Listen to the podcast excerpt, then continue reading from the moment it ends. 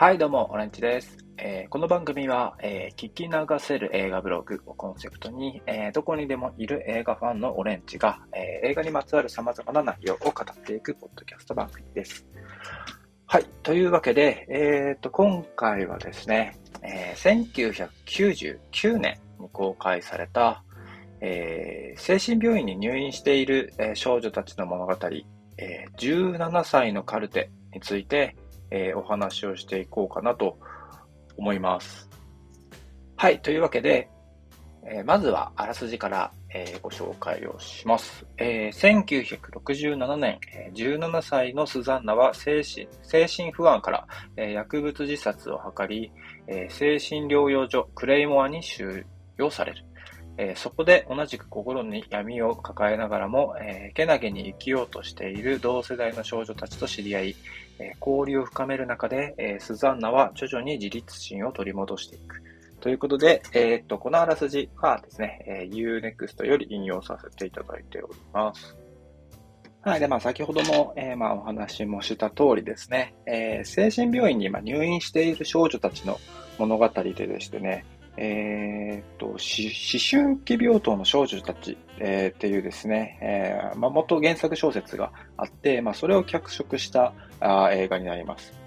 はい。で、この、えー思春期少、思春期病棟の少女たちっていう小説はですね、えーと、まあ、実話を元にしている、えー原作小説でして、えーまあ、つまりですね、まあ、この17歳のカルテっていう映画も、まあ、実話を元にした物語っていうふうな、えー位置づけになるかなって思います。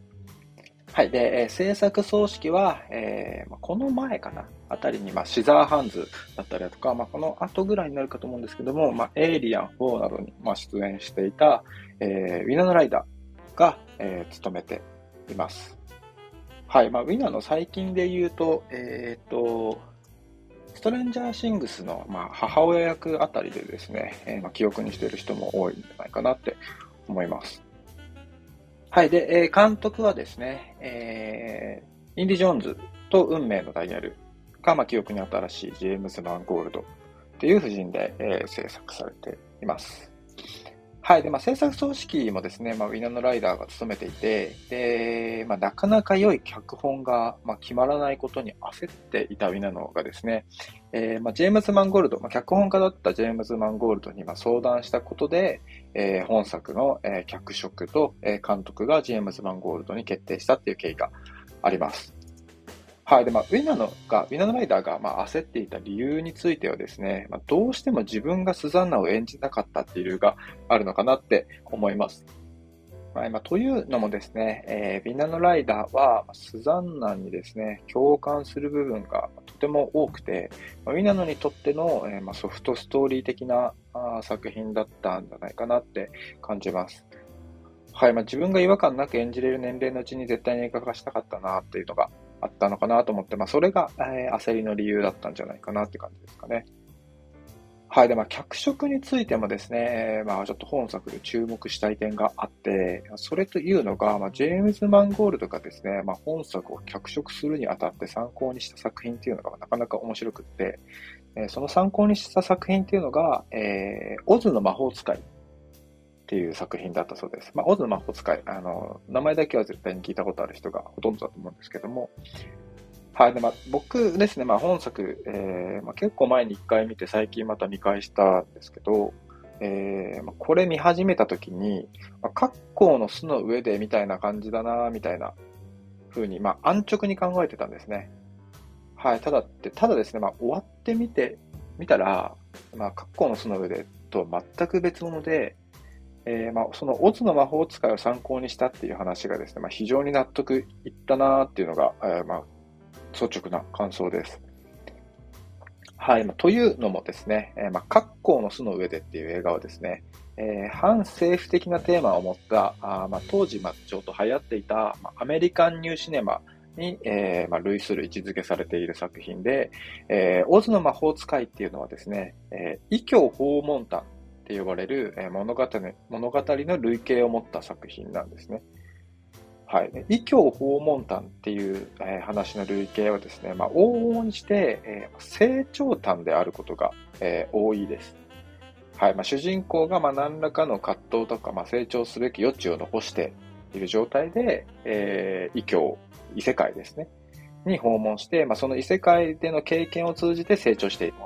っていうのがとても多いんですけども、はい。で、まあ、もちろん、オズの魔法使いもですね、えー、成長譚としてですね、カテゴライズされるのかなって思います。あとは、まあ、えっ、ー、と、不思議の国のアリスとかなんかも異教訪問譚だったりだとか、えー、あとは、まあ、最近というか、まあ、ちょっと前ですけど、えー、あ、これもな、異教訪問譚だな、なんだなって思ったのが、えー、まあ、ゲームの映画化をしたモンスターハンターなんかも同じ類型ですね。だからモンスターハンターもオゾ魔法使いとか、えー、不思議の国のアリスと同じ、えー、物語の類型にカテゴライズされるような物語ということになります。はい。で、えっ、ー、と、まあ、今作、本作17歳のカルテも、まあ、そんな異教訪問譚の類型を、えー、持った作品なんですけども、えー、まあ、本作でですね、えー、本作の主人公スザンナをですね、えー、オズの魔法使いの主人公ドロシーに見立てて、えー、精神病院を、えーまあ、オズの国っていううに見立てた場合ですね、えー、異教訪問譚的なスザンナの成長譚として、えまあ、見えてくるんじゃないかなって思います。はい。まあ、なのでですね、えー、まあ、各校の巣の上で、えー、もう17歳のカルテもですね、まあ、同じ1960年代っていうのが舞台で、しかも精神病院っていうのがですね、舞台にした作品なので、えー、まあ、舞台が同じといえどもですね、まあ、ここまで内容が違うわけなので、まあ、なんかその映画の作り方というか、舞台が違ってもここまで作り方で、えー、違いが生まれる映画って、まあ、本当に面白いものだなっていうのは、まあ、強く感じた作品でもあってあったかなって思います。はい。えー、外の世界ではですね、えー、まあ、居場所のなかったスザンナが、えー、まあ、精神病院の入院患者でありながらもですね、まあ、まっすぐと生きる少女たちと触れ合って、まあ、友情を育むことによって、えー、自分を見出すっていうのが、まあ、本作17歳のカルテっていうわけですね。はい。で、まあ、非常に、えー、まあ、ソフトストーリー的な物語で、えー、まあ、ソフトストーリーについて何かっていうのはですね、えーえー、ポッドキャストでも、えー、それに対して解説したのを出しているので、えーまあ、そちらを参考にしていただきたいんですけども、まあ、非常にソフトストーリー的な物語であり、えー、スザンナの、えー、心の葛藤に共感を持てる人にとってはですね、まあ、生涯ベスト級になり得るような、えー、作品なのかなって思います。はい。まあ、そんなソフトストーリー的でですね、まあ、心に訴えてくるような物語、えー、を持っている、まあ、本作なんですけども、まあ、テーマ、物語を持っている本作なんですけども、えー、まあ、映画的技巧っていうところにもですね、まあ、結構光るものがあったのかなって感じています。はい。それというのが、まあ、本作の前半でですね、まあ、スザンナの心の混乱を表すためにですね、様々な試みがされているんです。まあ、映画的、映画でしかできないような試みっていうところですかね。こういうところが、あまあ、僕は映画的、映画たらしめているもの、映画とはっていうところにつながってくると思ってるんですけども、はい、例えば、えー、過去と現在のショットっていうのをですね、まあ、同じような構図にしてカットをつなぐことでですね、えー、過去と現在を見ているものに明確に混乱させてたり、えー、しています。あとはですね、まあ、扉を開けるとですね、過去に戻ったショットになっていたりっていうかですね、こういった演出が後半に向かい向かうにつれて、まあ、さりげなくなくなっていって、まあ、映画全体を通してですね、そのスザンナの心の混乱と、えー、その混乱、心の混乱が回復していく様っていうのを、えー、端正に描いていたっていうわけですね。こういう意味のあるカットのつなぎとかっていうのは、まあ、絶対に映画しかできない、映画、えー、まあ、映像作品か、ドラマだとか映画にしかできないような手法なので、まあ、こういうところを見つけると、あなんか映画らしいな、映画っていいなって、えー、思ったりするところです。はい。まあ、そんなわけで、えー、17歳のカルテについて、えー、簡単にですが、お話をしてきました。はい。というわけでですね、えー、今回のエピソードについてだったりだとか、え、番組へのご意見やご感想などありましたら、